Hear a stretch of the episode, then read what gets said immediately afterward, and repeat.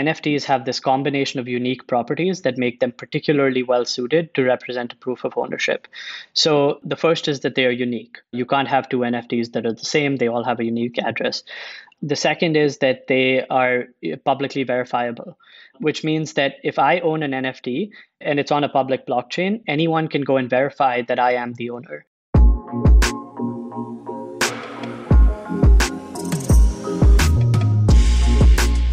Welcome to the Unstoppable Podcast, the official podcast of Unstoppable Domains and the go to place for everybody to learn about the latest innovations in Web3, NFTs, and the decentralized web. Join us each week to hear from experts, entrepreneurs, and the early stage investors that are building the future on the blockchain. Not only will this podcast help you understand why these emerging technologies are so important, but you'll also learn how you can become a pioneer in the metaverse.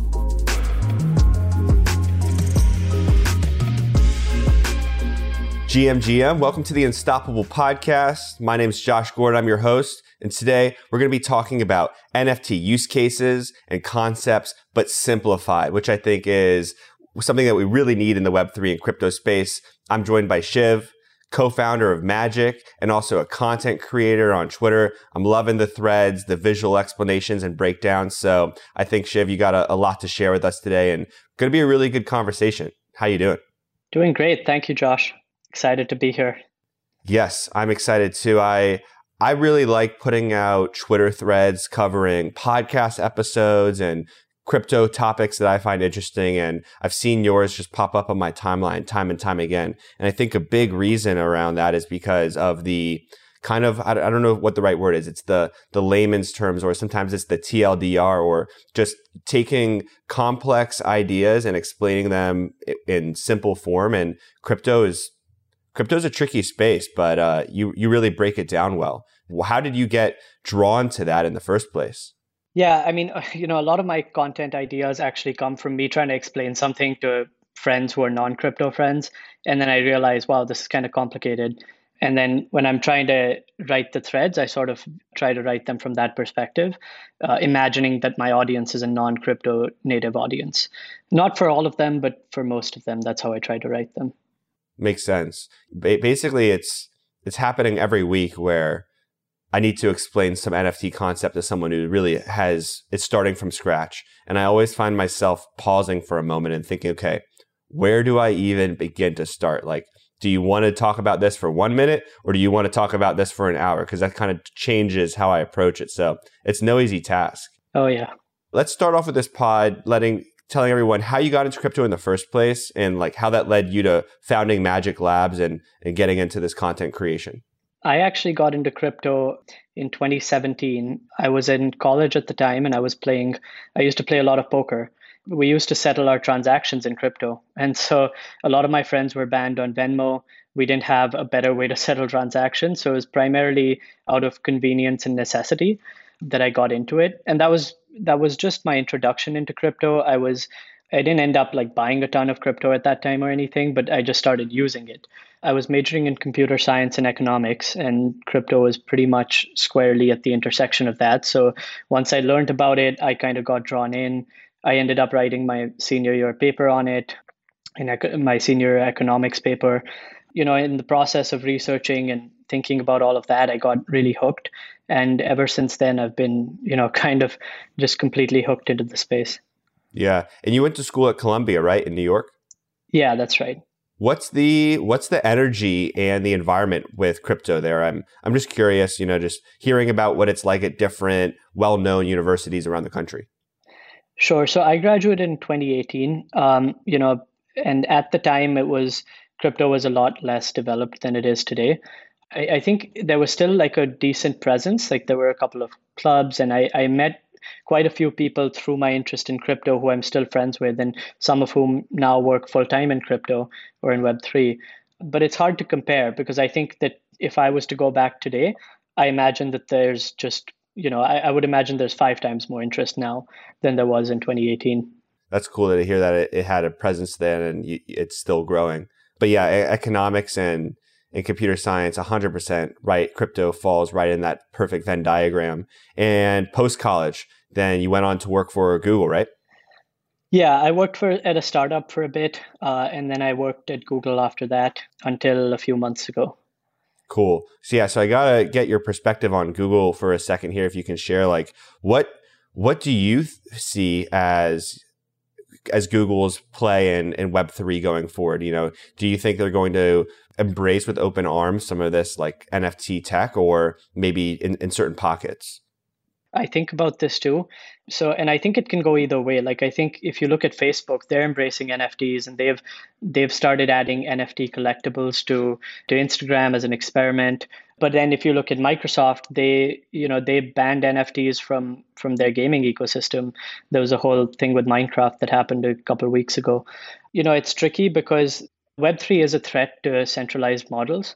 Um, so if you look at YouTube, for example, YouTube has a take rate of 30, 40%, right? And there's no data portability and some of these things that we, we can talk about more in detail in a bit. But, but Web3 promises all of these things that threaten that model.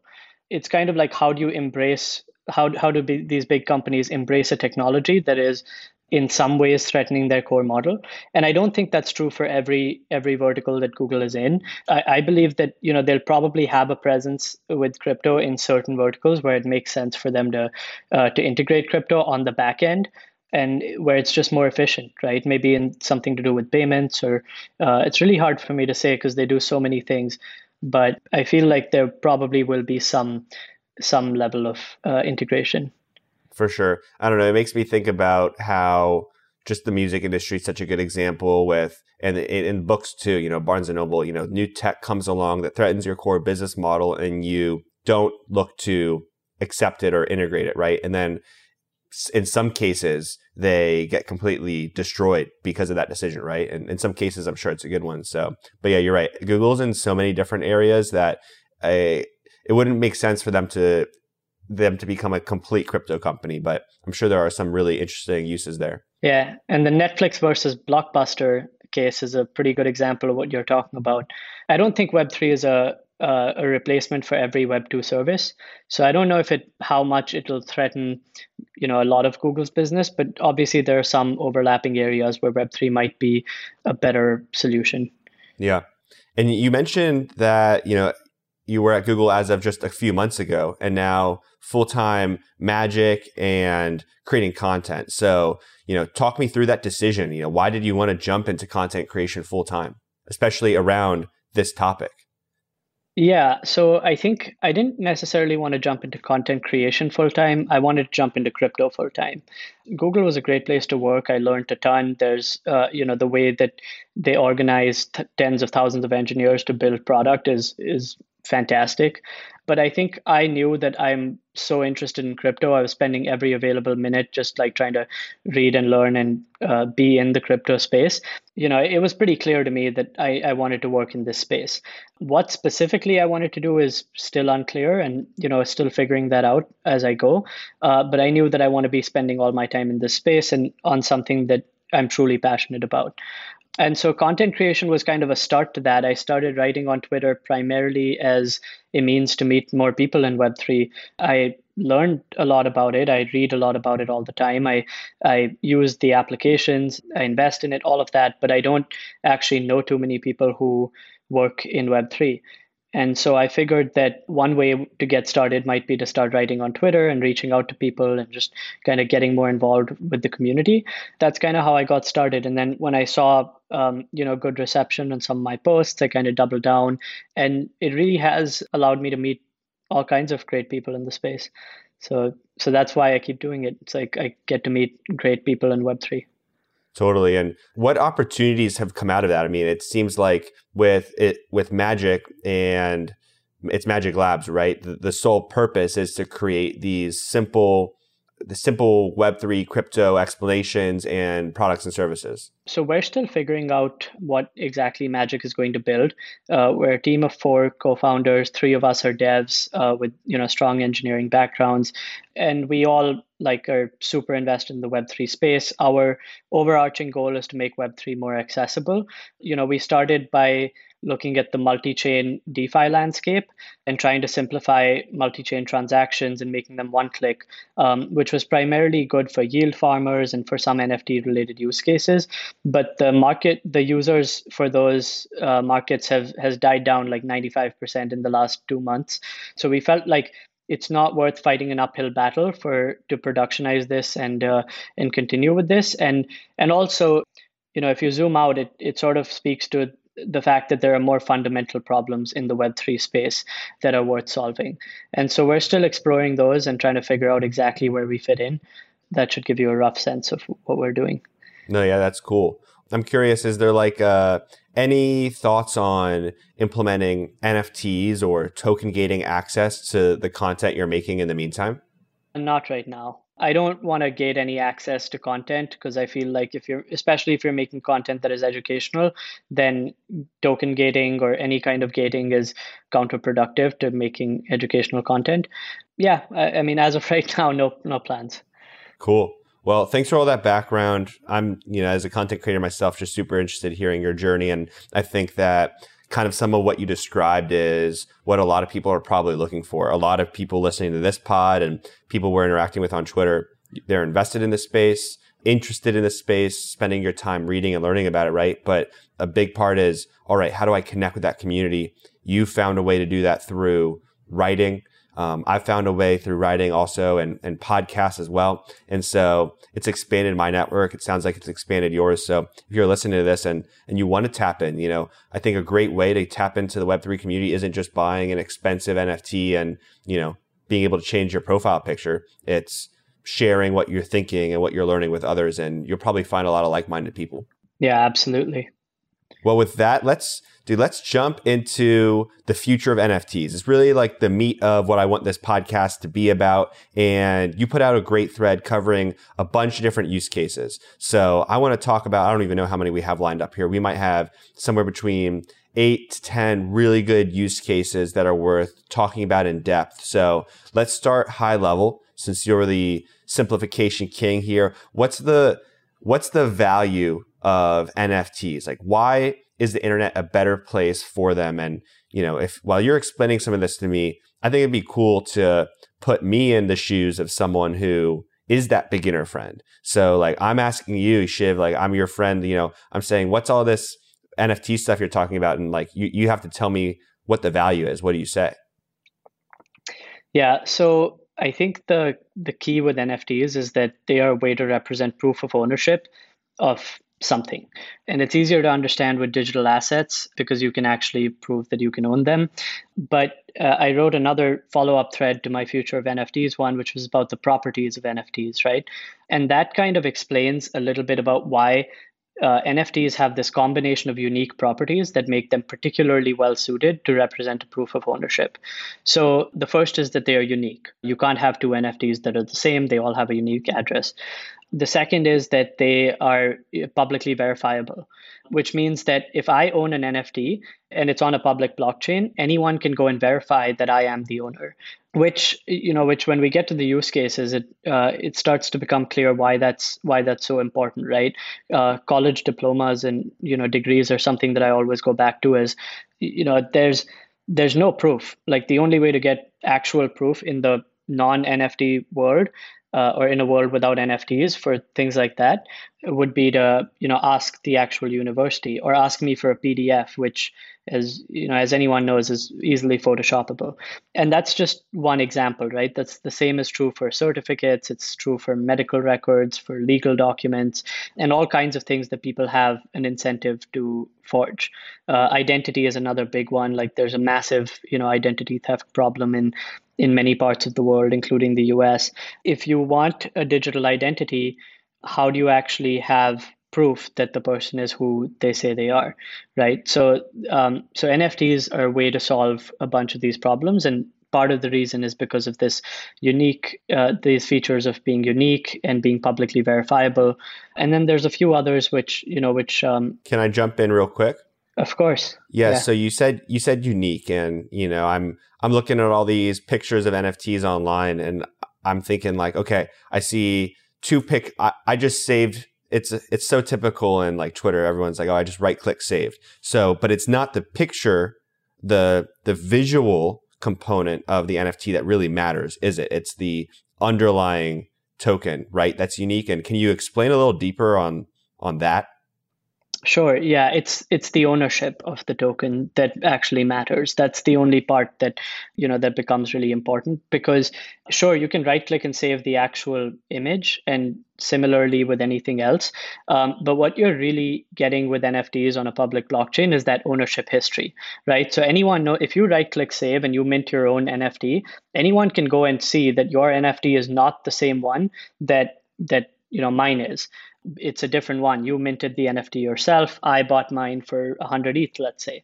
And that's where that difference comes in is that when you have that verifiability and you have that, you know, unique ownership, uh, you just can't you just can't forge it. It's easy for anyone to go and verify. And maybe the you know I, I imagine that the UX layers around this will also get better over time, so that the things that we care to verify are just you know inherently verified for us through a UX layer, like a blue check mark sort of thing. Yeah, and that's something I kind of wanted to hit on. Is you you said the words like anyone can go in and verify, and I'm thinking, you know, I don't think anyone can go in, can go in and verify. It's actually complex to understand how to read some of the blockchain data. And I actually just started taking this this course put out around like data on the blockchain and being able to run like SQL queries on, on like Dune Analytics to start being able to dive into some of this. But is the barrier to entry to verify things on the blockchain like high? I think the answer to that is probably yes right now. But is it the fact that people actually are going to go in and verify or just the fact that we know we can? That's important. You know what I mean? I think the fact that anyone can verify it is important. I think the complexity of verification means that not everyone should be verifying, and and this is a problem that I think will be solved by UX, you know, by UX solutions. So the things that we care to verify, someone is going to build a UX to make it simpler to verify those things. You know, there's a larger point here that I'd like to touch upon, which is that I do believe education in the crypto space is important for getting people onboarded right now. But I actually think that education is not the solution. I think education is a bandage. And the solution is better products that don't require such a steep learning curve, for which we need a lot more infrastructure and we need a lot more things to enable those better products. So it might take years. But I don't think it's I don't think it's reasonable to expect everyone in the world Uh, to have to learn all the ways to keep their all the self custody, you know, all the things that they need to do to keep their funds safe in self custody wallets. I don't think it's reasonable for everyone in the world to have to know how how gas fees work and how what the difference is between the gas limit and the gas price and Gwei and you know it's just it's unreasonable to expect everyone to do that. So I think that all of these are yes, for now we need education around those, but eventually what we need is just UX solutions that abstract away all of these complexities from the end user. So the end user can come in and get what they want to out of the product without having to go through all of these all of these intermediary steps. 100%. You kind of did all the work for me here in a little bit because some themes I like to hit on on this podcast are ownership, identity, and user experience. And I mean that you just brought it full circle talking about why NFTs are important. So the the user experience is something I'm really hoping we get to see better across all these dApps we're using and kind of crypto applications and NFT use cases. So it's a it's a big focus for us at Unstoppable Domains too. I mean, even something as simple as how you buy an NFT. Like it's your, I think your comment around not everyone should need to know how to do all this stuff also blends itself to not everyone should have to buy NFTs even with crypto. Like you shouldn't be restricted to getting into an NFT community or something just by having to download MetaMask and get ETH onto it and then figure out how to sign that transaction. Like that is one way to do it. I think it's a fantastic way to do it. But um, when you think about like global adoption, you know, we should be thinking about interacting with crypto rails still in a familiar payment mechanism that, you know, we're used to, like on ramping via credit card, for example. So UX is huge. So yeah. And it and it is getting better. And, you know, but but like you said, I just think it's pretty unreasonable to think everyone will be able to go in. And when when your transaction fails not everyone is going to have have the knowledge to know how to figure out on etherscan why it failed. And you know it's just these things are iterative improvements that i think we'll absolutely see over the next few years. Totally. Cool. Well let's talk about some use cases now that we have a baseline understanding of nfts so you know the first one here that i've got on my list is is artwork. And really, it's the first one because it was the first use case that really seemed to take off in the NFT bull run last year. So, why do you think artwork, you know, was the first to really show us what NFTs can be? I think speculation. Honestly, I think it was, you know, primarily like price goes up kind of thing. Price goes up. It's easy to see what someone bought and like it's a it's a visual medium so you see that okay someone's buying this art and it's going up and you know you buy other art. And i i don't think that artwork is necessarily i don't think that the reason we saw it pop off is because artwork is you know the most valuable nft use case or or anything like that. I think there's a few things that you know the the speculative value the fact that it's easy to see and understand for everyone. It's not like this complex abstract thing that you don't understand it's also something that is easy to share. Like you know you can share it on twitter you can share you can make it your profile picture you can do all of these various things with the art. So it, it has that sort of inherent viral potential. And then in the traditional world art is something which has that subjective value right? Like how how why is a picasso worth 100 million bucks? No one knows right? Or there's no like clear reason. There's not like like you can do a financial model behind that. So the same thing is you know with nfts it's like it's no one really knows what the true value is so it's uh, or with artwork and so it is something that kind of you know made it easy for it to pop off in terms of price. Totally. Yeah and i think you know and another element to it was the collectability of it, it collectibles made sense to people and art was an easy item to collect and uh, make easier to collect than physical art. So personally, for me, I actually didn't. I, I kind of looking around my house right now and thinking about like true pieces of artwork, and I might have only had one photography print, and all of a sudden NFTs come around, and I'm able to collect lots of different types of digital art. So I found that one to be one that resonated a little bit. Totally. And there's also like, you know, the, there's the community aspect that all these NFT projects are trying to build community. Some of them mean that, you know, if you buy a Bored Ape, you're now in a community with Snoop Dogg and a bunch of other people. So there, you know, I'm sure those aspects definitely help, but I don't know if I lump them under the artwork use case as much as the membership club use case. Gotcha. Okay. Well, we're definitely going to hit on that in a little bit, some of the, the membership and whatnot, but let's talk about another use case identity. I mean, this is a big one for me, you know, big one for unstoppable domains. I, I just think this one is probably one of the the biggest problems that crypto has has to solve and is really going to be a major driver of adoption globally. But why do you think identity will be a major NFT use case?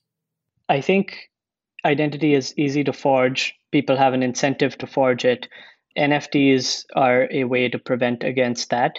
And it is as a technology superior to any other way of of having a proof or a representation of something that you own. You own your identity, it is unique, it is something that people want to be able to verify. I'll give you an example. I'm originally from India. I spent a bunch of time in the US. Um, when I have to apply for any kind of immigration forms, they ask you for your documentation, right? They ask you for a PDF or a JPEG of your passport. I don't see how that is proof of anything. Those things are like you anyone can create a PDF or like a JPEG that says anything. And I don't see how that can possibly be proof of you know of anything at all and similarly with like you know anything else that you might imagine like a bank statement or a or like your address proof or you know all these kinds of things they don't actually prove anything and which is why you have this you know like rampant identity theft problem. If i'm not mistaken it was something like 15 million americans uh, have their identity stolen every year right? And you know i'm sure this happens in other parts of the world too. So i just see ident- like nfts as a superior technology to represent proof of ownership of something uh, that is unique in this case identity. I think i start with identity and then attached to that identity is reputation. And our digital reputation is something that is very much currently not traced in in a in a good way.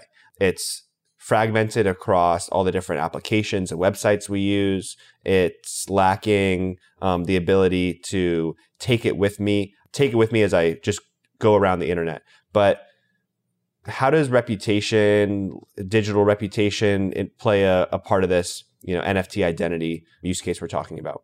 So i think identity is like you know even when i wrote about this identity is more than just like the government document right? And identity can mean different things in different contexts. So as i said like a bank statement might be is also a form of identity proof. When i think about reputation or like on-chain reputation the first thought that comes to my mind is something like a credit score.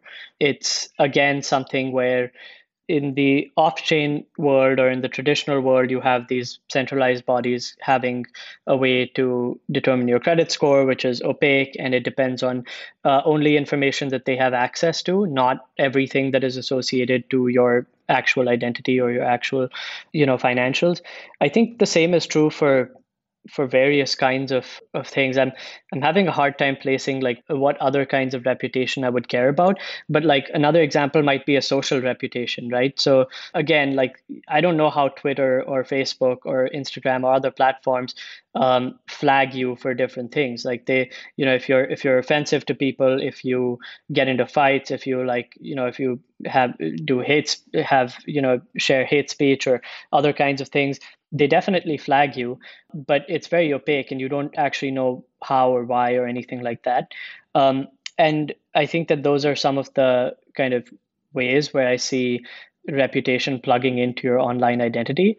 You know, there's good and bad there. So I, I don't know if you always want want that. Totally. You know, there there's definitely good and bad. And I think with we talked about it on a different episode of the pod the reputation that is associated with whatever that future version of NFT identity looks like should have some kind of user permissions to be able to choose what is shared publicly. So, because I think you could get pieces of information that you don't want necessarily portrayed on a public profile. There's got to be some kind of flagging mechanisms uh, so that the user gets to choose. It's not like third parties are just attributing reputation to that piece of data, that NFT. But I think we we might think about identity identity slightly different. I know we were talking pre-recording around around this. Like I think about it very much right now in the form of NFT domains as the kind of application of this use case, right? You you let me know what you think on this. So with an NFT domain, like an unstoppable domain here, I'd say that starts off at the high level of you can attach your wallet address to it. So instead of sending crypto to OX123, I can send it to shiv.nft, right? So you would now have a little bit of a more human readable form of your, your, your address, right? On top of that, you might have on chain activity. You're a writer. So let's say you've published on Mirror like 10 times. Like you might be a Mirror super user. I'm just taking a guess at that. And you might have a, a Mirror super user badge to it, right? So I can see your your online name, shiv.nft, and then I can also see your transaction history has surfaced reputation. It surfaced a badge that you are a writer. So that kind of gives me insight into who you are. And then, you know, maybe the another component of this identity is you can attach like an email address to it. So now when you go and log in on a on a, a decentralized application, they can communicate back and forth to you. Because right now, when you go to connect to a dApp, connecting with wallet there's actually no and i'm kind of interested on your take here especially with your software engineering background like when you connect with wallet to a dApp there's no way for two-way communication to happen sure the dApp can maybe see um, a little bit of high level information around um, actually not fully sure but they can see what other nfts you hold or maybe they can see what wallets you're transacting between but they have no way of saying hey shiv what do you think about this feature we just announced or um, if you'd like to be an early access user to this, you can get, you know, 20% off uh, your next purchase. So I, I, see that NFT domain being a the NFT application of around identity here because it can give you a lot of different things we're talking about. I, I, think when it comes to identity, like I said, there's so many forms of identity or so many forms of linking your off-chain identity to your on-chain identity. So the one I mentioned might have been, you know, government government sponsored identity. But equally, I think this concept that a wallet is anonymous and and has no person attached to it. While that's like good for certain things you know and a lot of people who were originally believers in crypto like kind of uh, are pretty attached to this i think it also holds us back from a lot right? So if you want if you truly want uh, crypto to become mainstream and you want adoption and you want like it to become integrated with real world use cases you will need wallets to have an identity associated to it because there's a lot of use cases where you need to know who the person is. And i think we're going to see that with regulation too. But even just like you said you know just sending money to someone I, I, think all of us in crypto who've sent money have had that experience where you send money to an address and it doesn't show up after a minute and now you're freaking out and like you know you're just kind of like having a mini panic attack about your money kind of having disappeared because you messed up a character or something. It's pretty clear that like for crypto to become more usable and you want people like actual people interacting with this world especially if we have like social use cases and other kinds of uh, use cases it will mean you know human readable names which is exactly what an nft username or an nft domain is right? So i i'm totally convinced that that'll happen. I think the big question in my mind is what are the most important linkages that you want that nft domain to have? And like and that's that's probably going to be the starting point right? Like which which ones are the most important? So maybe it's payments maybe it's like what you said about communication um, uh, I, I even think there's a possibility that like so i've seen some i've seen a protocol working on uh, an email uh, sort of an email solution for web3 where like you can have you know two-way messaging between uh, between different wallet addresses. But i even think it's possible that we see something where you know you link your wallet address to a discord account just like sign sign in discord with like your with your wallet okay, now any dApp can communicate with you in Discord, right? Because they know that like all these users who have a Discord account linked to their wallet are people who are our users, and we can communicate with them. So it could be it could be something like that where you know you link to different social profiles that you have, um, which might be Discord, it might be email, it might be something else, and then that creates like a communication layer in Web 3 mm-hmm. Hundred percent. Yeah, email is definitely something we're thinking about at UD, and it's like the the feature we rolled out recently is you can get a private email address that's tied to your NFT domain, and so in your profile in the back end, you link your personal email.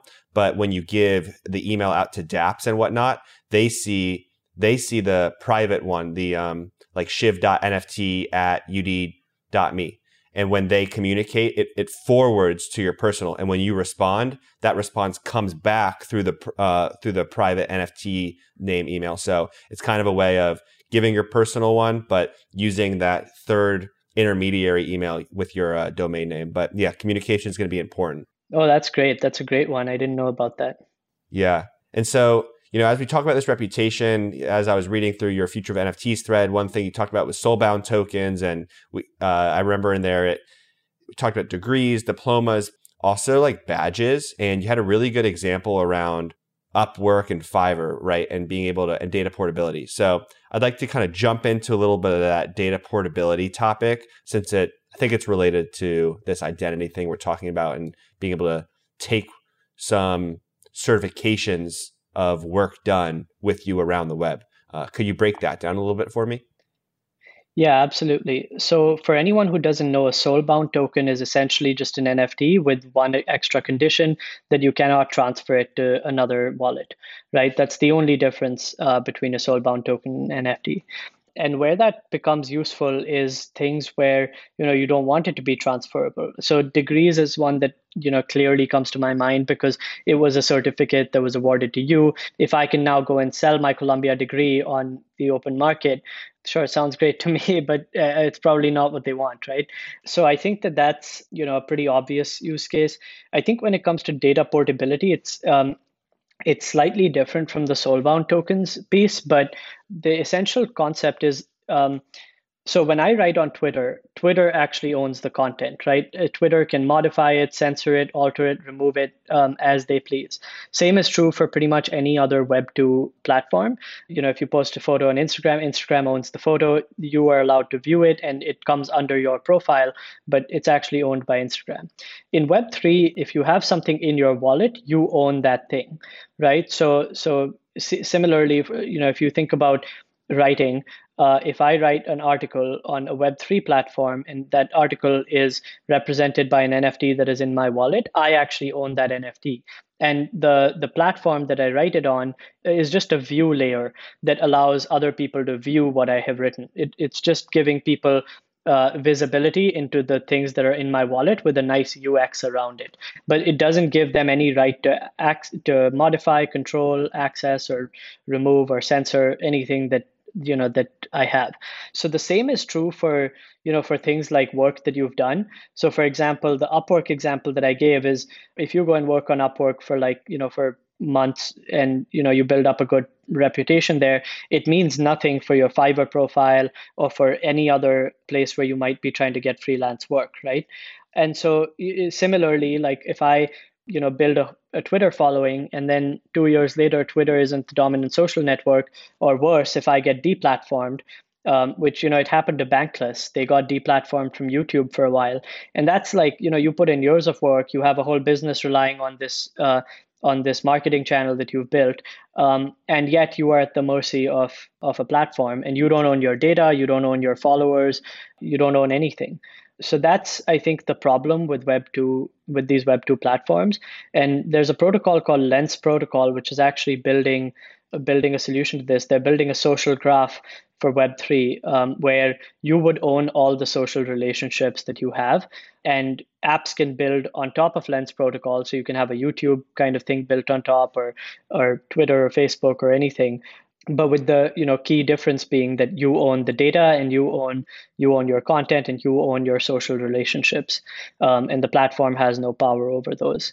Yeah so i think that's that's kind of how i view this Totally. Yeah, I think the data portability aspect of this all is super interesting and and just so true. I mean, just going back to that like Upwork and Fiverr example, how you build up all these reviews and positive engagement on one platform. And if you want to go to the other, you're almost starting as a complete novice, someone who has no experience. And being able to take that experience with you to the next website is a big, big unlock just to jump in, another use case for the same, or like another example of the same thing, is YouTube takes like a 30, maybe 40% take rate, right? So any ad revenue generated on YouTube, they take 30%.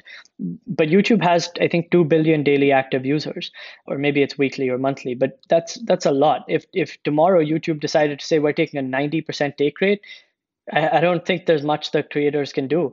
You know, it, it might take years for another platform to come and overthrow YouTube, and and if it did, then all the creators who exist on YouTube are basically starting from scratch on this new platform, right? So millions of people who have their you know who share content and have some value to the content they've created they don't actually own that value it's a bigger problem than it initially sounds like when you start to really uh, think about it yeah and what you're you know, some of the topics you're talking about there is the creator economy. And it's interesting. I think something interesting about the creator economy is it's that what you just described there is uh, such a prime example of why NFTs and user owned smart contracts are really good solutions to someone who creates on the internet. And a lot of people hear that. And I almost wonder if it falls on deaf ears sometimes because most people aren't creators, they're consumers. And yet, on the same note, there are millions and millions of creators out there and it's it's a growing field. I mean, you and me are part of it. So the the people talking about the power of the creator economy are oftentimes creators. Consumers aren't always thinking about, you know, what it what that means for the people who are producing the work that they're getting the pleasure of enjoying. But let's talk about another use case here.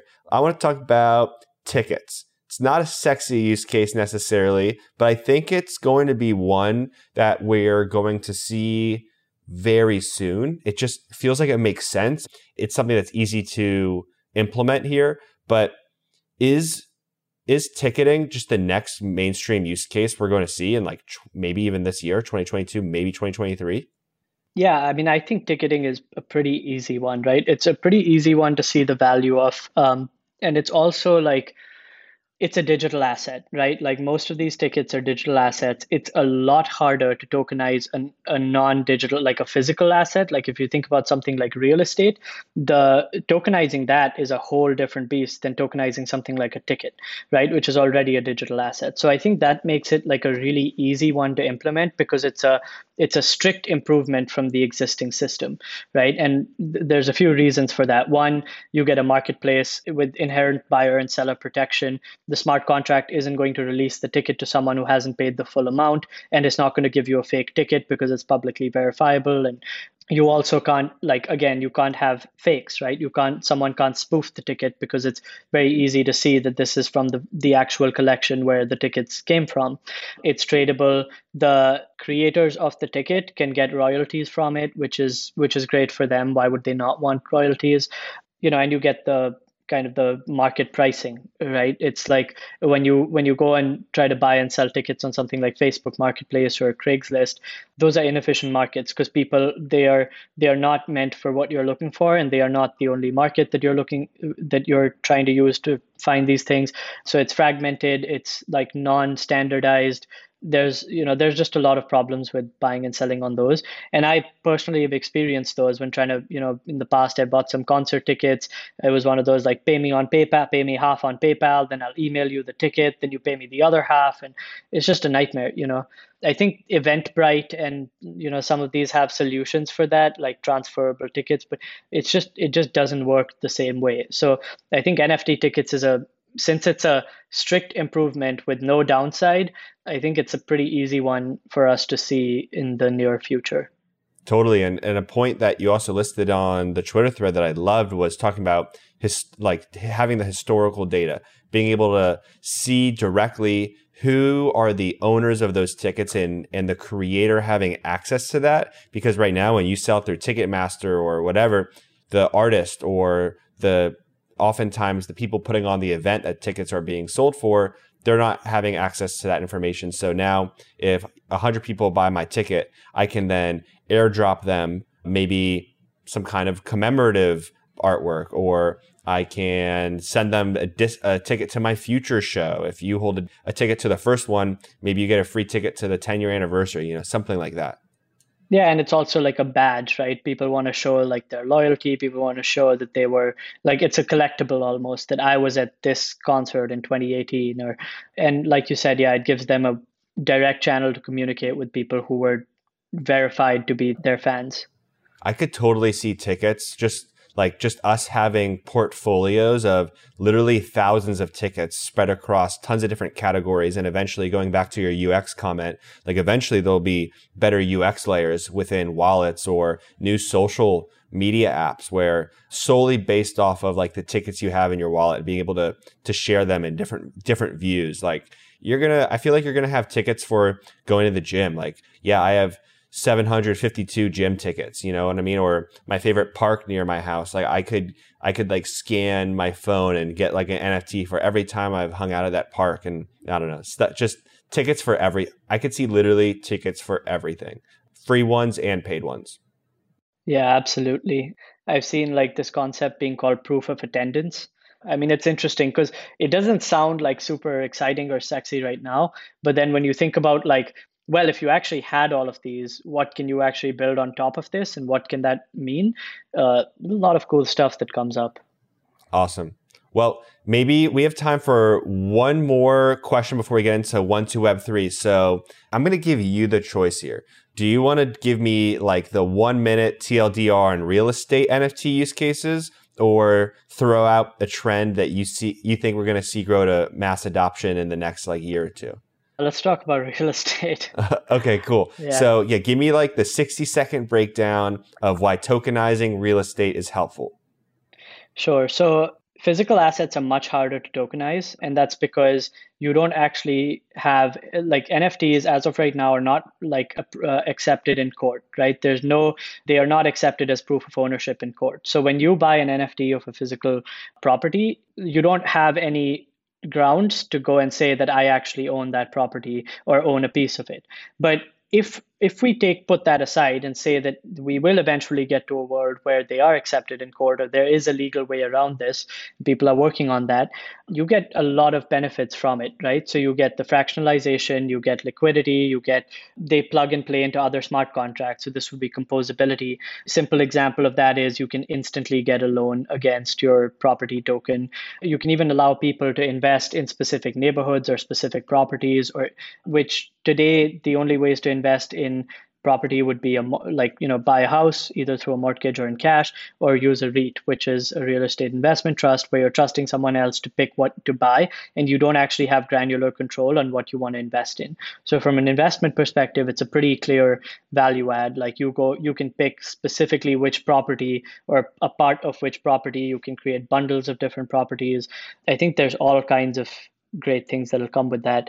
But it's I think that's at least five years away, if not more, because we it's so subject to local laws.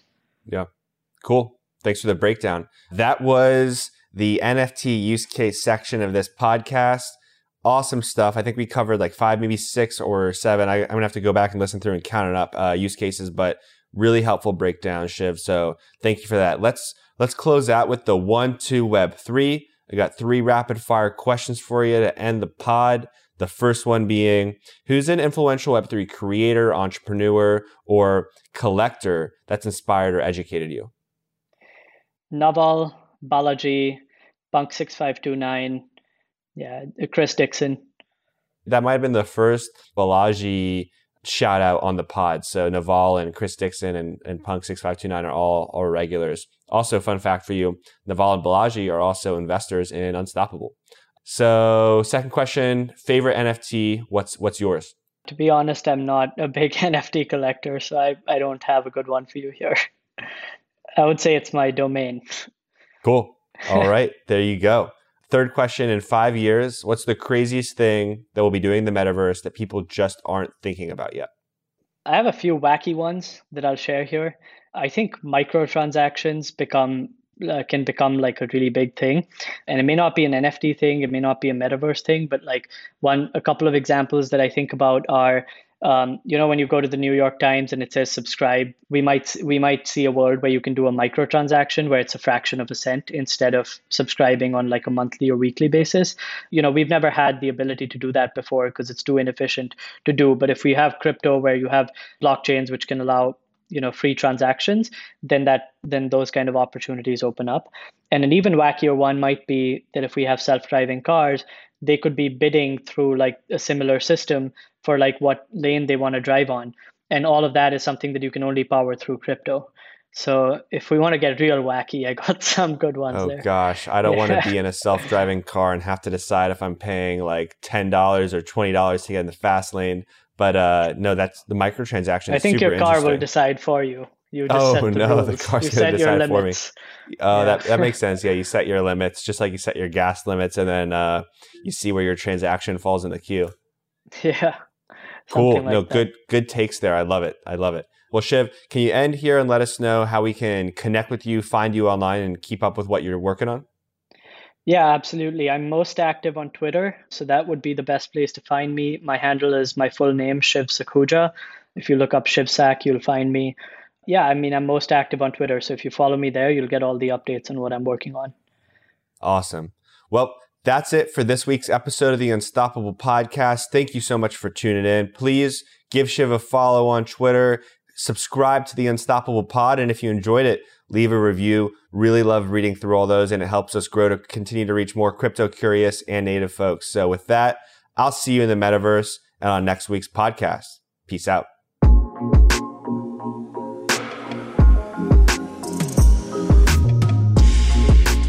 Hope you've enjoyed this episode of the Unstoppable Podcast. If something we said today resonated with you, please leave us a review, subscribe, and share this with your friends. And remember, this conversation doesn't have to end here. Tweet us your questions, thoughts, and ideas to Unstoppable Web. I look forward to hearing from you, and thank you so much for listening.